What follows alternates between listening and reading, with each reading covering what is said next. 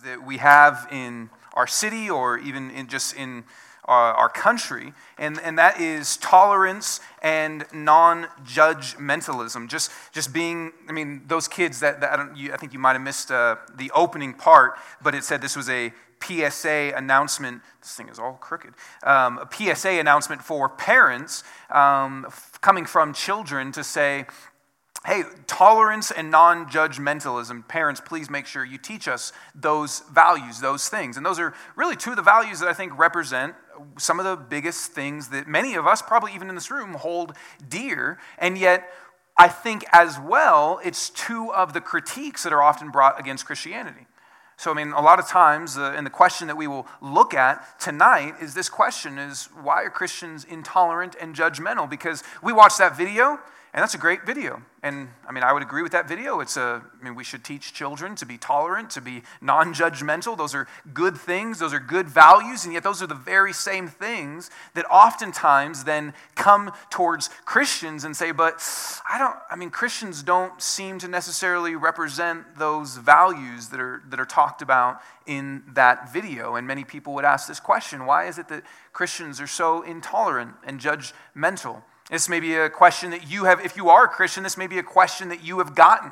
You may have been asked that just about your tribe in general or about you in particular. I mean, these are the kinds of questions that people often have about Christianity. Why is it so intolerant? Why is it so judgmental? Maybe as an organization or as particular individuals. Why is that? So tonight, if you're not a Christian, I think this is a great, I think it's always a great Sunday to be here, but this is a great Sunday to be here because this may be one of the things that for you really wrestle with. And maybe you've encountered Christians that you feel are like this, and it would be good to explore this question. But if you are a Christian, this is probably one of the things that you will encounter all the time, that you will be asked, or that you, or maybe it won't right out be asked, but it will be something that is the subtext of many conversations, which is why is there this intolerance and this judgmentalism that many Christians seem to have? So if you're not a Christian, or if you are a Christian, it's an important question because it's one that is very, very important, very relevant to just kind of the everyday life that we experience. And it's one of those things that Christianity seems to, or is criticized for, being against what the cultural norms and values are of our city and of our country, really. So this is the question that we're going to talk about, is why are Christians intolerant and judgmental? And to explore that question, here's what we're going to start with. And the question is this, should we judge others? I mean, should we judge others? That's the question that we just have to start with, because the question posed is, why are Christians so judgmental? Well, we have to ask this, should we judge other people? I mean, is it even something that's bad to judge other people? Here's what we know, it doesn't feel good, right? I mean, it doesn't feel good. I thought, and sometimes I've shown kind of clips from Twitter categorized by different hashtags, and I thought about doing this, but I just didn't have time. I'm sorry, but if you just kind of scroll through the hashtags of don't judge or don't judge me. I mean, there's all sorts of. I mean, even from little small things. You know, can't wait that Frozen 2 is coming out, and I'm an adult, or I don't even have kids, or something like that. Don't judge me. I mean, just it can be silly small things, or it can be big things, right? I mean, here's what we know. We know that the question, should we judge others? We'll get to that question, but here's what I know, and here's what you know. It doesn't feel good. If you feel like somebody is judging you, it does not feel good, right?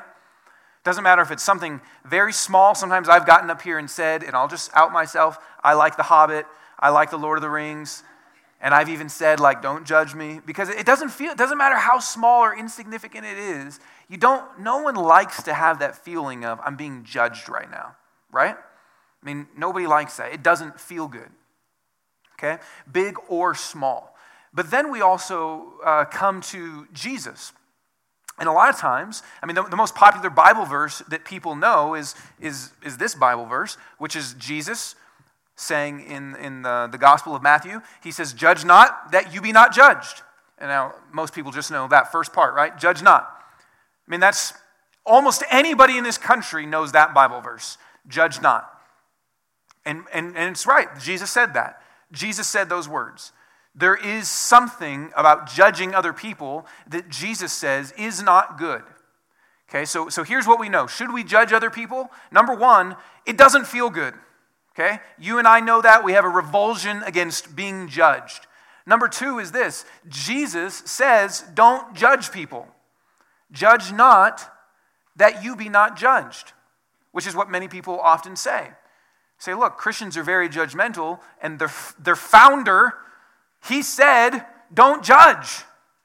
Christians, why are you so judgmental when the guy that you worship says, don't judge people? Okay, so here's what we have so far. We don't like to be judged. Jesus says not to be judged. So should we judge people?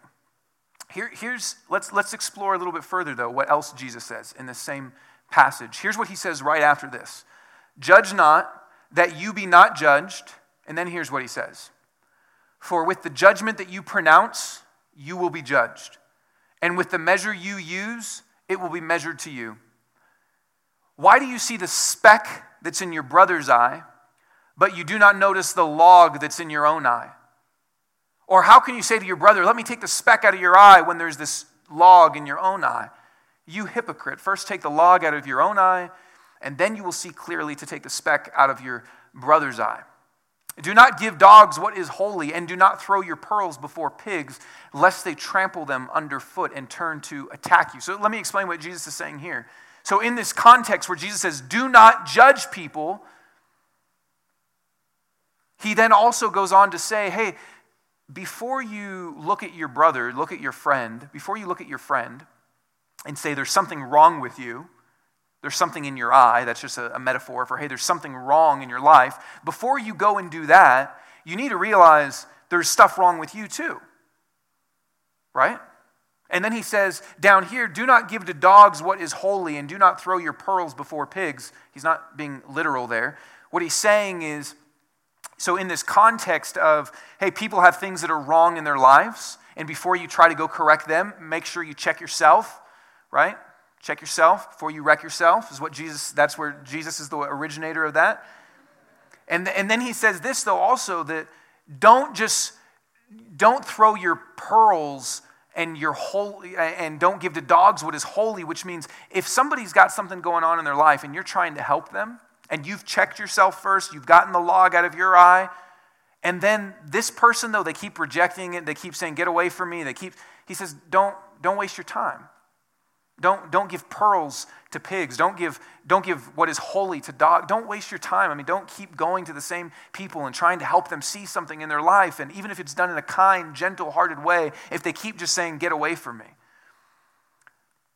Then here's what he says just a little bit later. This is Matthew 7:15. This was Matthew 7:1-6. So this is verse 15. Then he says this, beware of false prophets who come to you in sheep's clothing. So people that pretend that they're all friendly and nice, but really they're not. But inwardly are ravenous wolves. You will recognize them by their fruits. That means their actions. Are grapes gathered from thorn bushes or figs from thistles? So every healthy tree bears good fruit, but the diseased tree bears bad fruit. A healthy tree cannot bear bad fruit, nor can a diseased tree bear good fruit. Every tree that does not bear good fruit is cut down and thrown into the fire. Thus you will recognize them by their fruits. So here's what Jesus is saying here. There's different kinds of trees, and the way you know what kind of tree it is by what kind of fruit it has, right? I mean, that's kind of simple logic. But the same is true with people. And that's he's saying, beware of these kinds of people that say, look, I'm good. But their fruit, their actions show, no, you're not. A good tree bears good fruit, and a bad tree bears bad fruit. So here's what's interesting about this. Jesus starts this chapter off by saying, don't judge, but then goes on to list things that most of us would consider very judgmental, in the sense of not that they're necessarily mean, but that he's saying, make judgments. He's saying, look at this fruit and look at that fruit. There's some people that say that they're good and they're actually bad. There's some people that say they're one kind of tree. They say they're an orange tree and they're actually an apple tree. There's some people that you should not keep going after because they're the kind of people that are just rejecting you anyway. And you have to be able to make a judgment that that's the kind of person that you're dealing with. That And even with the log and the speck thing, he doesn't say, don't tell anyone that there's something wrong with their life. He says, before you do that, you got to understand you've got major issues. You see that? I mean, he doesn't say, look, you got logs in your eye, so leave everybody alone. He says, someone, your friend might have a speck in their eye, but look, you might have a giant tree growing out of your eye. So first, go deal with your tree. That way you're able to see clear enough to help them with the speck in their eye.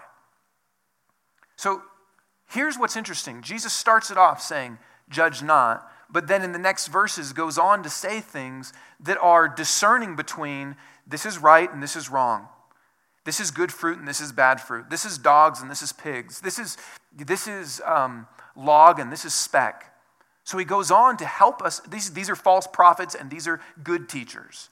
He goes on to help us actually learn good judgment. So should we judge people? Well, it doesn't feel good. Jesus says there's a kind of judgment that is bad. Okay, we can't ignore that. He says there's a kind of judgment that is bad. But then he also goes on to say, okay, but we can't totally rule out all judgment. Because, I mean, the same Jesus that said, don't judge, goes on to give us instructions of how we're supposed to judge. But it's not just Jesus. If we think about should we judge others, here's the facts. The facts are this. We all judge people all the time, ever since we're little kids. And here's what I mean. We all have standards of right and wrong that we believe. We all have certain things that we believe this is true and this is false. And we have things that we believe this is good and this is right. Ever since we're little, I mean, think about when you're little kids. If you have siblings, you probably did this all the time, where you would say, that's not fair. So you're appealing to, even as a little kid, you're appealing to, there's something that I know that is right that you're breaking. Or, you know, little kids always do the pinky promise type thing. Or cross your heart and hope to die. Or do you promise? There's a sense where you're appealing to, there is a standard, there is something right and true and good that I'm saying that you have to conform to. Do you promise? That's not fair. I mean, even as little kids, we understand that there's things that are good and things that are bad, things that are right and things that are wrong, things that are true and things that are false. And it's not just that we hold those beliefs, but we expect other people to be held to them as well, right? We appeal to them. We say, hey, this is good, and you need to tell the truth. Hey, you promised that you would do this, and you're not doing it. So there's something good over here that I expect you to be held by the standard. I'm not just holding myself to it, I'm holding you to it. Now we all draw that circle in different places, right? I mean, we might say, okay, here's the circle of what's good, right, true, and I appeal that you need to stand in here. Now, everybody, I mean, some people, that circle might be huge as far as you think, man, there's a giant list of things that are right and wrong and good and bad. Some people might make it really small, but we all judge other people because we all have standards of what we believe are good, right, and true, and we expect other people to be held to those standards. We're not just saying this is true for me. We're saying it's true for you too, and you have to be held by this standard. I mean, let's just start with things that everybody agrees on. Racism, right? I mean, if I were to go put a sign out in the front door that said, only white people allowed, you guys probably wouldn't say, well, hey, that's, you know, who am I to judge? Right? Because we would all say, I mean, I hope we would all say there's a certain standard that we believe is right and wrong, and we're willing to hold other people to it as well. We're not just saying it's true for me. We're saying this is a true, right standard that I'm willing to hold. I'm going to hold you to this standard as well. Or something like, and again, you can keep going and it might change for different people, but most people would probably say adultery is wrong. Yeah, you shouldn't cheat on your spouse. That's something that would go outside of the circle of what is good and what is true. And I mean, even in our government, I mean, if a divorce is happening and there's been adultery in certain places and certain laws, that makes things more complicated. Because they would say, that's a standard that we're not just saying is your own standard that you get to make up, but something that you should judge others by, that you should hold others to. So this is something that we all do. I mean, maybe we would even say one of the standards that we will hold others to is tolerance, right? I mean, who in here thinks it's good to be intolerant? Raise your hand, right? No, I mean, if you raise your hand, everybody else is going to look at you and judge you. So if we really did that and I said, who thinks it's good to be intolerant, and two people raise their hands, I guarantee you, you're not going to get a standing ovation. People are going to look at you and go, you think it's right to be intolerant? You think it's okay to be intolerant? I don't think that's right. Because I'm saying there's a standard, and I not only hold myself to it, but I expect you to be held to it as well. We all do that, right? Ever since little kids. So people draw the lines in different places, but that's something that we all believe, and it's something that we all appeal to. Even sometimes people say things like this, you know, it doesn't matter what you do, so morally it doesn't matter what you do as long as you don't hurt anybody else. But that's still a standard, right? You're still saying don't hurt people. That's the standard that we hold people to. Don't harm other people. Okay, so here's the question we have to ask then. If we all judge, so should we judge people? Well, I think there's an inescapable fact that we all judge people. Okay? There's an inescapable fact that we all judge people. So the real question then is what's the source of that? Or another way to ask that would be, who is the judge? Because if we all judge people, which I think is just obvious, if we all do that to some degree or another, some people's circle is really small of what they say we should hold others accountable to. It's just Nazis and racists. Other people say it's really big and everybody should be held accountable to every minute little detail. If we all judge people, the question then is, what's the source of that judgment? Who's the judge? That's the question. Who is the judge? Because this is an important thing. Because there's going to be disagreements, right? I mean, people are going to disagree. Some people are going to say, no, it's just this stuff. Other people are going to say, no, it's everything. That's a really important question, is if we all make judgments, it's an important question to ask, well, who's the judge? Who's the one that's actually deciding? Because there's going to be disagreements about beliefs and about behaviors. About, is this a good belief or a bad belief? Is this a good action or a bad action? We have to ask, who's making the determination of what's in the circle? That's a really important question. I think a lot of times what people mean when they say that they don't like judgmentalism is they think that it's wrong for another person to arbitrarily tell them, I think that's wrong and you have to hold to my standard. Now, that's true, right? I mean, if you just come up to me and say, look, I don't think people should wear gray shirts. Okay, thanks for letting me know. But I'm wearing a gray shirt, and you decide that that's wrong, and so then you judge me, or to use my previous example, that I like Lord of the Rings and you think less of me now? I mean, if you think less of me because of that, that's just kind of arbitrary, right? I think a lot of times that's what people mean when they say judgmentalism. That's the kind of thing that we're talking about. That it's really weird for this side of the church to look at that side of the church and say, we don't like you because you're on that side of the church. But that's just your opinion. Okay, but we have to have some sort of basis. So is it just our opinions? Or what's the source? Because if it's just our opinions of what's right and wrong, of what's good and bad, of what's true and false, if it's just our opinions, that is a very judgmental spirit that just says, I'm the final authority.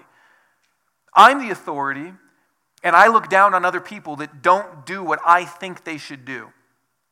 That's judgmental in a bad way. So if it's just me looking at you saying, I don't think that you should do something, believe something, think something, that's a bad kind of judgmental because it's putting myself as an authority. So we all judge people. We all draw the circle at different places. But who is actually the judge? Is it just ourselves? Do we decide what goes in the circle? What's right and wrong? What's good and bad? If we do, that seems a little silly. Seems offensive. It seems rude. Seems arrogant. So how do we settle it? I mean, who is the judge? I mean, if you I think about, you know, again, as kids, you play a board game or something, and probably some of you were like this, some of you weren't like that, and you probably had a sibling like that, and you didn't like them, and they're the ones that always wanted to check the rules in the game, right? Well, let's see what the rules say, because you need some judge that's over everybody's opinion. So what's the source? Who's the judge? And some people would say, well, the way that we know what should go in the circle is just kind of based on evolutionary process. So people developed altruistic genes, so they wanted to do good to other people because then that perpetuates their species, it perpetuates their clan, it perpetuates their race. So if you do good to other people, that's kind of how we developed our morality, is evolution just kind of put that into us, because over time we developed, it's good to do good to other people, it's good to be a moral person because that furthers your species. So some people would say it's just the way that we kind of know what goes in that circle is just based on what's in nature. But if you look at nature, I mean, it's strong eat the weak. Right? And do we think that's okay? I mean, even to look at it as our genes got perpetuated of altruism, of being kind to other people, and that's how we have a morality, but that's really just for one's own species. Because if you look at nature, the strong always eat the weak, right? I mean, no one goes around and polices lions from eating gazelles and says, that's wrong. You can't do that. No, that's just natural. Nature is strong eat the weak. Nature is survival of the fittest.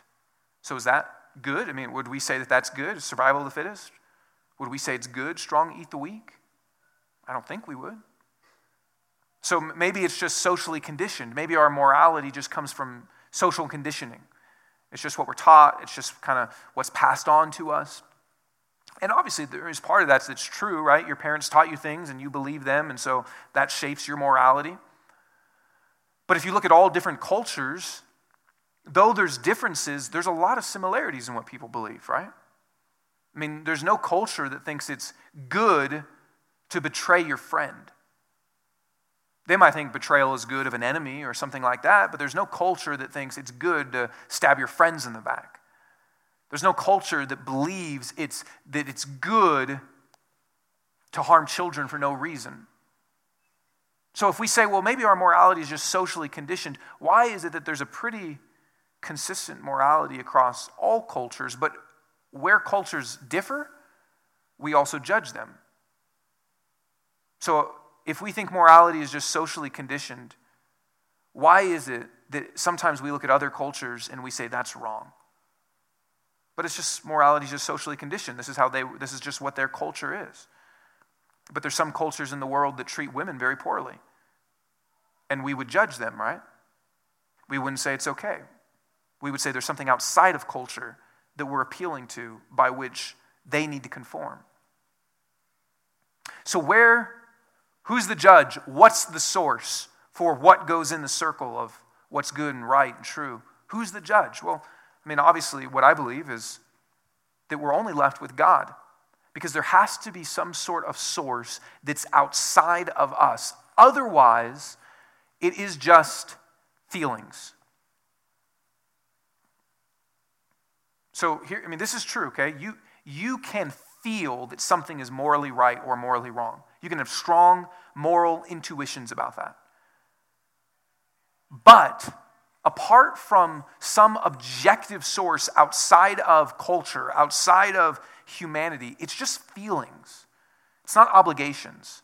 So you can be disgusted by something. You can think that, man, it's horrible.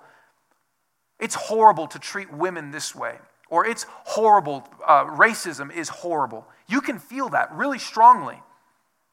But outside of some objective standard by which we're judging that, it's just feelings. It's just, I really don't like that. It's just disgust. Or morality just becomes pragmatic. It becomes what's the most useful, but that's still not objective. We might say, well, this is the most useful thing to do. This is the best thing to do. This is what most perpetuates society. But we still can't say, but that is actually wrong. So, should we judge people? My answer to that is that we all judge people in some way or another. We all draw a circle somewhere and say others should conform to it. So then we have to ask, well, who gets to decide what goes in that circle? And we're really left with ourselves or God. That's really what we're left with. We're really left with either I am the judge that decides what goes in that circle, and I hate people harming people.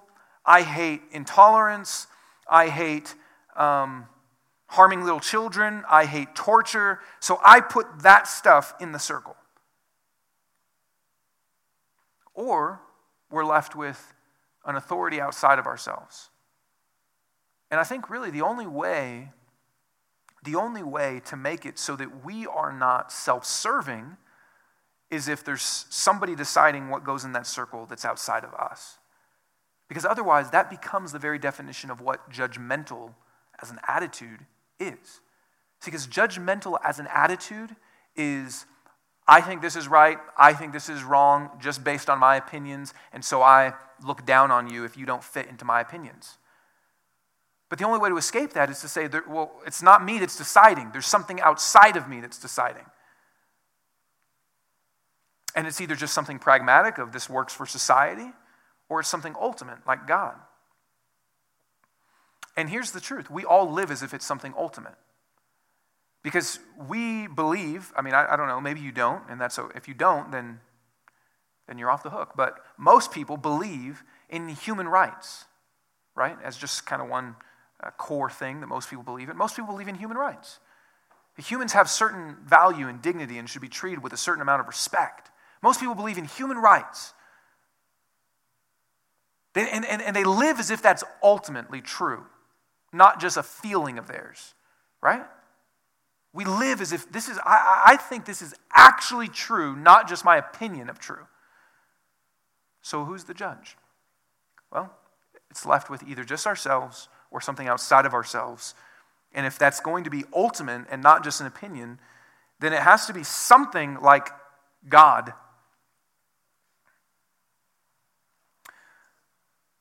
We're all judgmental. All of us. And sometimes that's good and sometimes that's bad.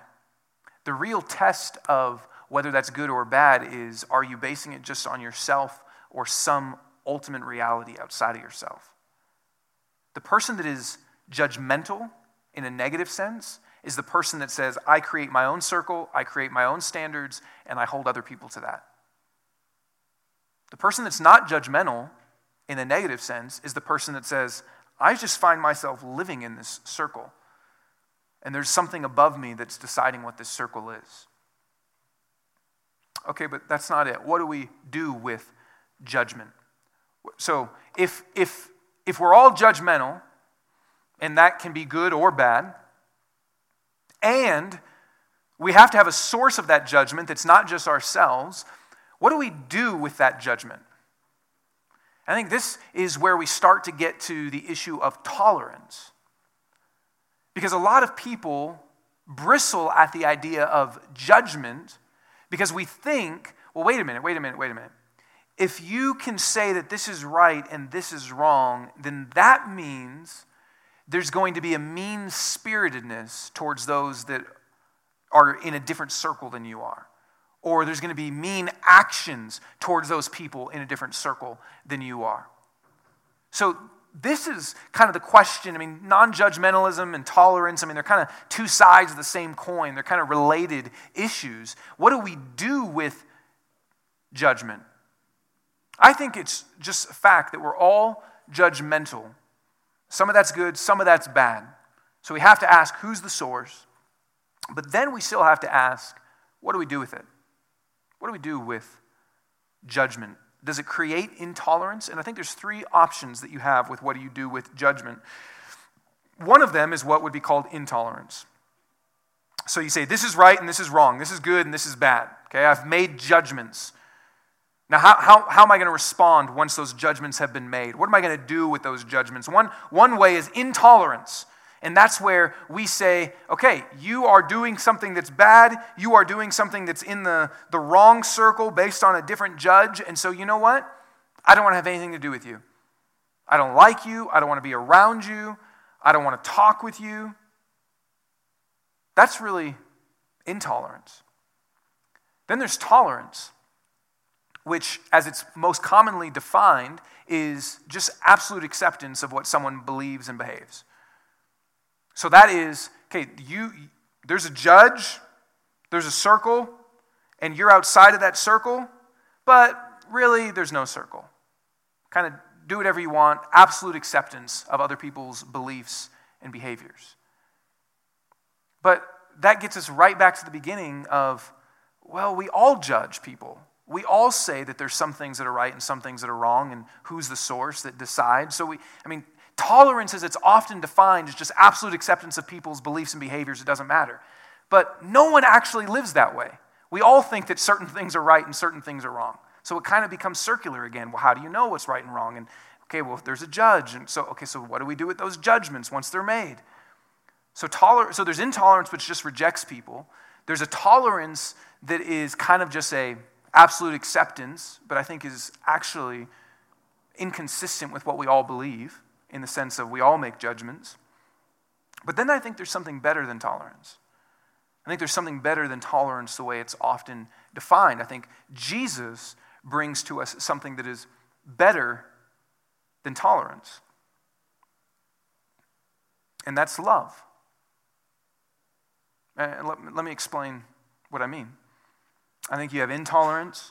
I think you have tolerance, the way it's often defined is just absolute acceptance. And then I think you have love, which is what Jesus teaches. So here's why I think we have this revulsion to judgment. So I think everybody in this room, and probably everyone in the city, doesn't want to be judged, right? And we have this revulsion to the idea. This is why it's so common to just say, don't judge, don't judge, don't judge. Because if we were judged, and then we felt the weight of that, we feel wrong, we feel guilty, we feel, often what we mean when we say don't judge is don't think less of me, right? That's often what we just mean, is don't think less of me. If we got rid of the idea that there's no judgment, then all of a sudden it would feel like there's this wave of, I might be rejected, I might be thought less of, I might be discarded, I might feel guilt, that I might have to give up control, because if I'm told I'm wrong, then I might have to change. So we fear judgment, because the consequences might be rejection, it might be feeling just kind of worthless. Don't think less of me, that kind of thing. So we fear judgment, but Jesus gives us something better. He gives us something better. See, Jesus came along and he never taught tolerance. Jesus never taught tolerance.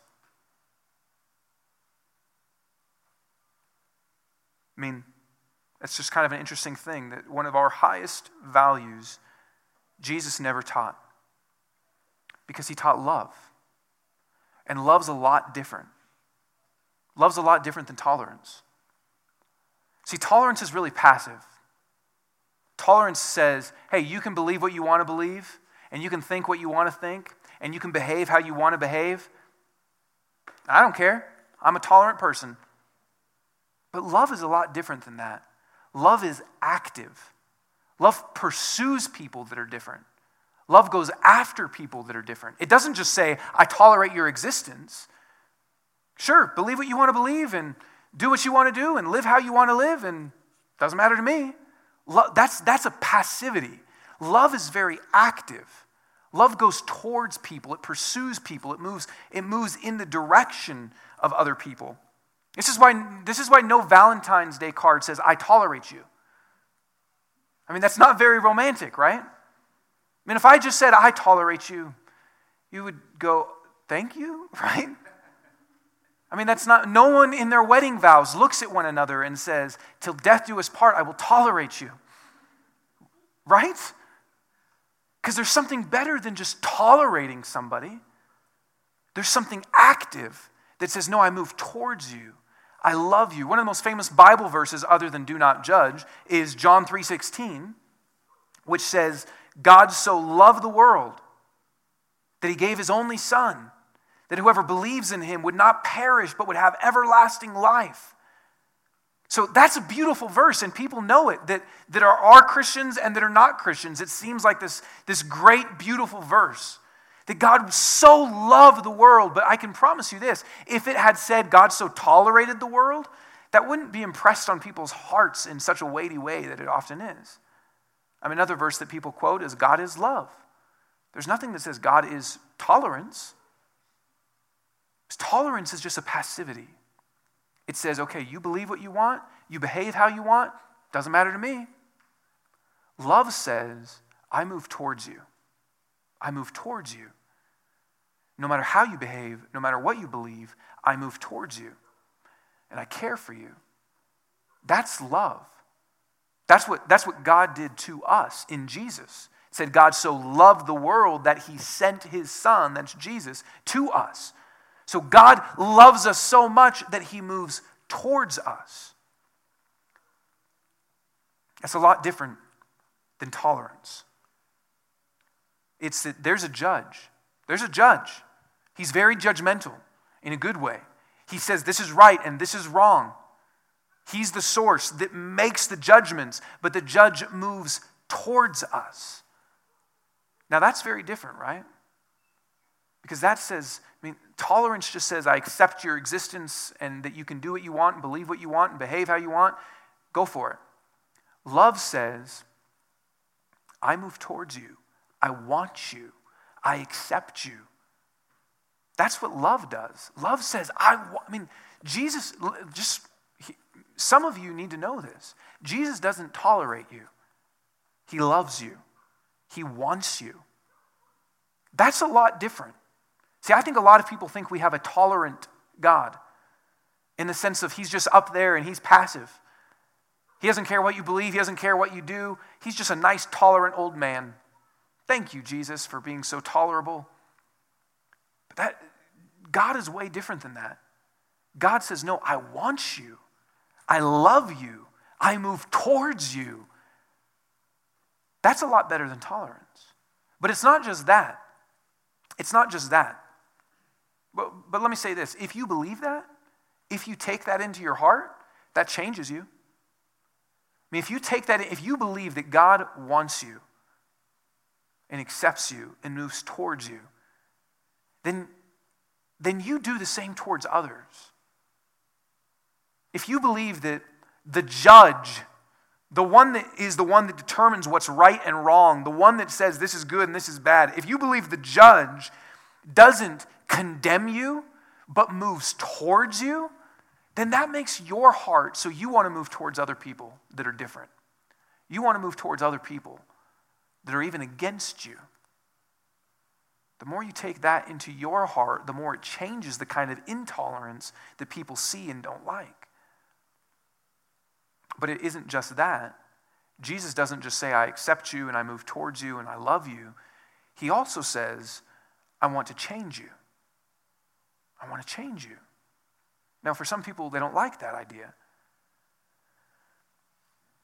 See, some people think, when they think of intolerance, when they think of judgmentalism, what they don't like and what sometimes they see in Christians is an attitude that says, I'm better than you. I'm holier than you. The kind of holier than thou, that whole thing. And so they see that, they perceive that, and they don't want to be, who does? Who wants to be around someone that says, I'm better than you? That's what they perceive and don't like that. It's self-righteousness, right? Something that says, I'm righteous, you're not. And the Bible actually looks at self-righteousness as the worst sin of all. A spirit that says, I am better than you. This is what Jesus was always getting on the Pharisees about. But we have to be careful because there's two different ways to be self-righteous. I mean, one way to be self-righteous is to say, I follow all the rules, I obey the Bible, I do everything right, and so I am good. But another way to be self-righteous is to say, no, I'm good, don't judge me. There's nothing to judge. I mean, that's self-righteousness. It's saying, I am good. Do not judge me. There's nothing to judge. I'm good. I'm fine by myself. But Jesus comes along and destroys both of those. Because what Jesus says is that it's not intolerance, which says, okay, people that are different, people that are bad, people that are sinful, we reject those people. It's not tolerance, which says nobody's bad, everybody's actually good, and there is nothing right and wrong, and everybody's just great. Don't judge anybody. Jesus doesn't do either of those. What Jesus does is something very, very different. Jesus doesn't say reject the sinful people or nobody is sinful. What Jesus does is he says everybody is sinful and I still go after them. That's very different than tolerance. And it's very different than intolerance. Jesus' basis of inclusion is not everybody's okay. See, that's usually our basis of inclusion. Everybody's okay, don't judge. Jesus' basis of inclusion is nobody's okay, so everybody's welcome. I mean, here's what Jesus says, and he says this to the scribes and the Pharisees. And the scribes of the Pharisees, when they saw that he was eating with sinners, so Jesus hanging out with sinners and tax collectors, which nobody likes those back then or today, and said to his disciples, why does he eat with tax collectors and sinners? Why is he being so tolerant? Why is he accepting these people? And when Jesus heard it, he said to them, those who are well have no need of a physician, but those who are sick. I came not to call the righteous, but sinners. Listen, so Jesus could have said this, they're not sinners, don't judge them. He could have said that. He could have said, well, the reason I'm hanging out with them is because they're not sinners. Nobody's a sinner. Stop judging, you dumb Pharisees, you dunderheads, if you were here last week. He could have said that. But that's not what he said. He didn't say, I'm hanging out with them and I'm accepting them and I'm going towards them because I don't judge. He said, I came not to call the righteous, but sinners. So Jesus says, the reason I'm hanging out with them is because they're sick. The reason I'm hanging out with them is because they're not righteous. The reason I'm hanging out with them is because they're sinners.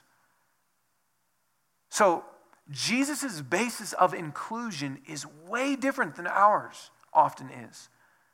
Ours is either I hang out with holy people just like me, which creates a self-righteousness that people don't like because you're saying you're better than everybody. That's what the Pharisees did. Or, well, no, everybody's fine and everybody's good and don't judge anybody. That's why I hang out with people, because everybody's actually okay. But Jesus says, no. My arms are open. I was about to drop a creed line and sing it, but I'm not going to, okay? Don't worry, it's not going to happen. But it came through my mind. Jesus says, I want to do it so bad, but I'm not going to. Guys, find that song and we'll play it afterwards, okay? Jesus says, I hang out with the sick because I'm the doctor. Elsewhere, Jesus says, I'm the shepherd and I go after the lost sheep. Do you see how different this is? So here's why I think this is powerful, because if we believe, if you really believe in your heart, don't judge me, you cannot really believe that at the end of the day. So you can operate with that kind of at one level, but deep down, you know there's something not okay with me. You just know that. Everybody does. That's why we try to make up for it in different ways. I was just thinking about it as I was working on this sermon this week and feeling like, man, I feel judgment all the time from, and I'm not saying it's because of other people, I'm just saying that we just feel that all the time. Feel judgment all the time. Not good enough, not great. I mean, just all the time, just feel judgment. And if my defense against that was, no, don't judge me. I'm fine. my heart would know, yeah, right, Caleb. I mean, it just would. I could try self-esteem for a little while and say, no, I'm good, I'm awesome, I'm great. And it works for a day. And then you go, no, there's something still in there that says, I'm not okay. So if I think that God's basis of acceptance of me is because I'm okay, and if how I combat the judgment coming against me is just, I'm okay, it's going to fail. That's why people are anxious. That's why people are afraid of what people think of them. It's why people, think about how many times people say things like, don't judge me, or accept me for who I am, or, all of that. I'm not saying those are bad, but all of that shows that underlying there is this thing that says, I really want to be accepted. I really want to be accepted. I really don't want to be judged. And that we're so shaky about it. So only if our acceptance is based on, I can admit and go, I'm sick. Great, I get a doctor, and Jesus accepts me. I can stop fighting. When judgment comes towards me, I don't have to just try to push it away by saying, no, I'm all right and I'm fine and don't judge me. I can say, yeah, I'm sick. Thankfully, there's somebody that likes to hang out with sick people. Yeah, I'm a sinner. Thankfully, there's someone that likes to hang out with sinners. See, Jesus' basis of inclusion is not tolerance, and it's not intolerance of I only hang out with holy people. It's something way different than that.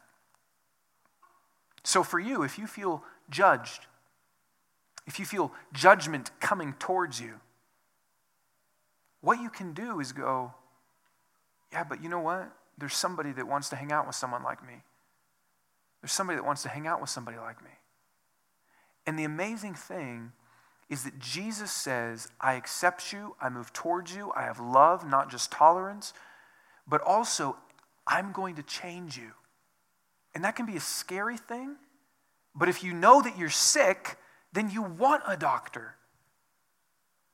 If you know you're sick, you want a doctor. See, when you're willing to just say, okay, I'm going to lay it down and stop pretending, stop trying to say, don't judge me, I'm going to lay it down and go, yeah, there's actually a problem. Then the doctor embraces you and then begins to change you. And that's really good news, because it means that Jesus doesn't just tolerate you. It means he accepts you. It means he loves you. And it means he's willing to change you, which, if we're honest, we really want. It can be scary because it's hard to give up control, and but if we're honest, we really want a doctor, someone that can look into our soul and go, I'm going to work on that. I'm going to heal that. And you can show it to me. You can open it up. Just picture some ugly disease just rotting away at you. And Jesus says, no, you can open it up and show me. And I'm not going to say, get out. I'm going to say, I'm a doctor. So you can show it to him. And he's not afraid of it. This is a different kind of judge, right? So if we believe this changes the inner dynamics of our heart. Because it's no longer a haughtiness. It's no longer a self-righteousness. It's, no, we're all on the same playing field. We're all on the same playing field, all in need of the doctor.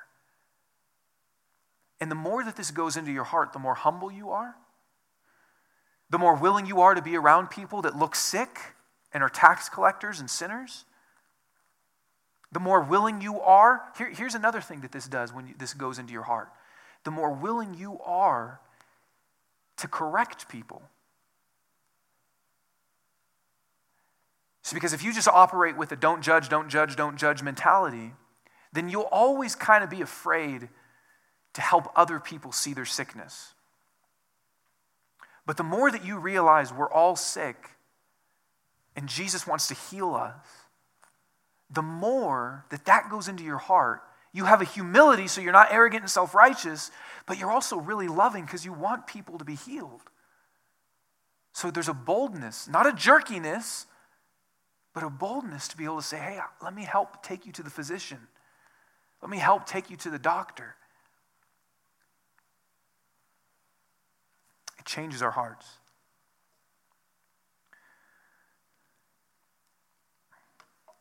So, there is judgment. There is judgment. And there is a judge. Jesus is the judge. But all the things that we fear that judgment would bring, rejection, thought less of, losing control, all the things that we would fear from judgment, Jesus on the cross substitutes himself for us. And here's what I mean. We're afraid. If I were to admit that there's a judge, I'd be rejected. If I were to admit that there's judgment, if I were to say that there's a judge, I might be rejected, or I might have lower value. But Jesus, as the judge, also takes all the judgment on himself in our place. See, we should be judged in such a way that our fears are confirmed, we're thrown out. We should be judged in such a way where people look at us and go, "You're worthless, look at you." We should be judged like that, if the things are true. But instead, Jesus says, "I'm the judge, and I'll take the judgment." So Jesus, as the judge, goes to the cross, and he has his blood shed, which is the ultimate judgment, death and exclusion. I mean, Jesus was in perfect relationship with God the Father. And on the cross, he cried out, "My God, why have you forsaken me?" There was a breach in relationship between him and God, which is what we fear would happen, either between other people or between God himself. Jesus took all of the judgment that we deserve. That way, we can stand before him and say, "You're the judge, but you've taken my judgment." So here, if you're a Christian, when you take communion, that's what we remember, that Jesus doesn't just tolerate, listen, Jesus doesn't tolerate you. He loves you. He loves you and wants you and accepts you. That is so much better than tolerance. And if you're not a Christian, what it means is you don't have to fear the reality of judgment. That someone says, "This is wrong in your life." You don't have to fear that. Because all the things that you would fear happening, Jesus is willing to take away on the cross and say, "I'll take that." Then that changes your life, and it changes your heart, and it changes the way you act towards other people so that there isn't that spirit of intolerance and that spirit of judgmentalism. So when you take communion, I want you to remember that. And at the same time, we'll give tithes and offerings. And if you're not a Christian, please don't give anything. I want you to receive. But for Christians, we give because we say, there is a good God that loves people and wants people to know him. And that's why we exist as a church, to help people come to know God and find life with him. So you can give in the baskets if you want, or you can give online. And then we'll sing songs. And when we sing songs, we're singing because we believe that God actually hears us, okay? So do you believe, if you're a Christian, do you believe that God actually hears you? I mean, the sermon's done, so this doesn't count as my time if you think I'm going long, okay? Sermon's done. This is just something else. When we sing, we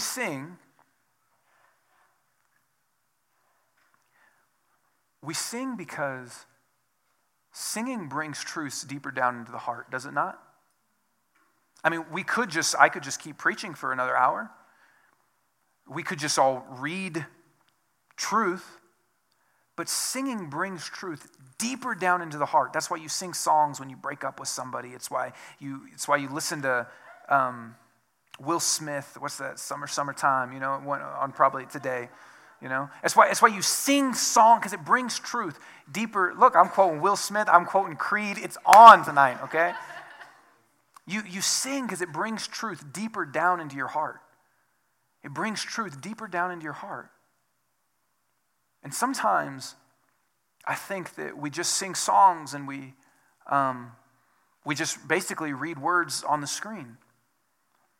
But God designed singing to help truth get deeper down into your heart. He designed singing to help truth get deeper down into your heart. That's why we sing. If you're not a Christian, you wonder, it's really weird these people get in a room and sing. Well, kinda. Yes, I agree. But it brings truth deeper down into your heart. It brings truth deeper down into your heart. And the reason that the Bible teaches us to raise our hands in singing is because, or sometimes it teaches us to kneel when we pray, is because our hearts often mimic our bodies. I mean, psychology will tell you this, that if you smile, you just feel happier, right? I mean, if everybody smile right now, you'll just feel happier, right? It's hard to smile and be mad. So the Bible teaches us the same thing, that we raise our hands because it just expresses a posture. I mean, just like a touchdown, you raise your hands or you scream or because your heart often follows your body. So all of that is to say, as we sing and as Colin leads us in singing, I want you to know that God hears you. I want you to know that he's designed singing to take truth deeper down into your heart. And I want you to, as you're comfortable, even use your body, because oftentimes our hearts follow our body, okay? Let me pray for us as we take communion and sing songs. God, thank you that you are a judge, and you're the best judge. You're a better judge than we could ever be. You're a judge that knows right from wrong and false from truth. You're God that knows all things, and I'm glad that you're the judge and that nobody in this room is the judge. But God, I'm also glad that you want to change us, that we cannot appeal to only God can judge me, because you do want to change us.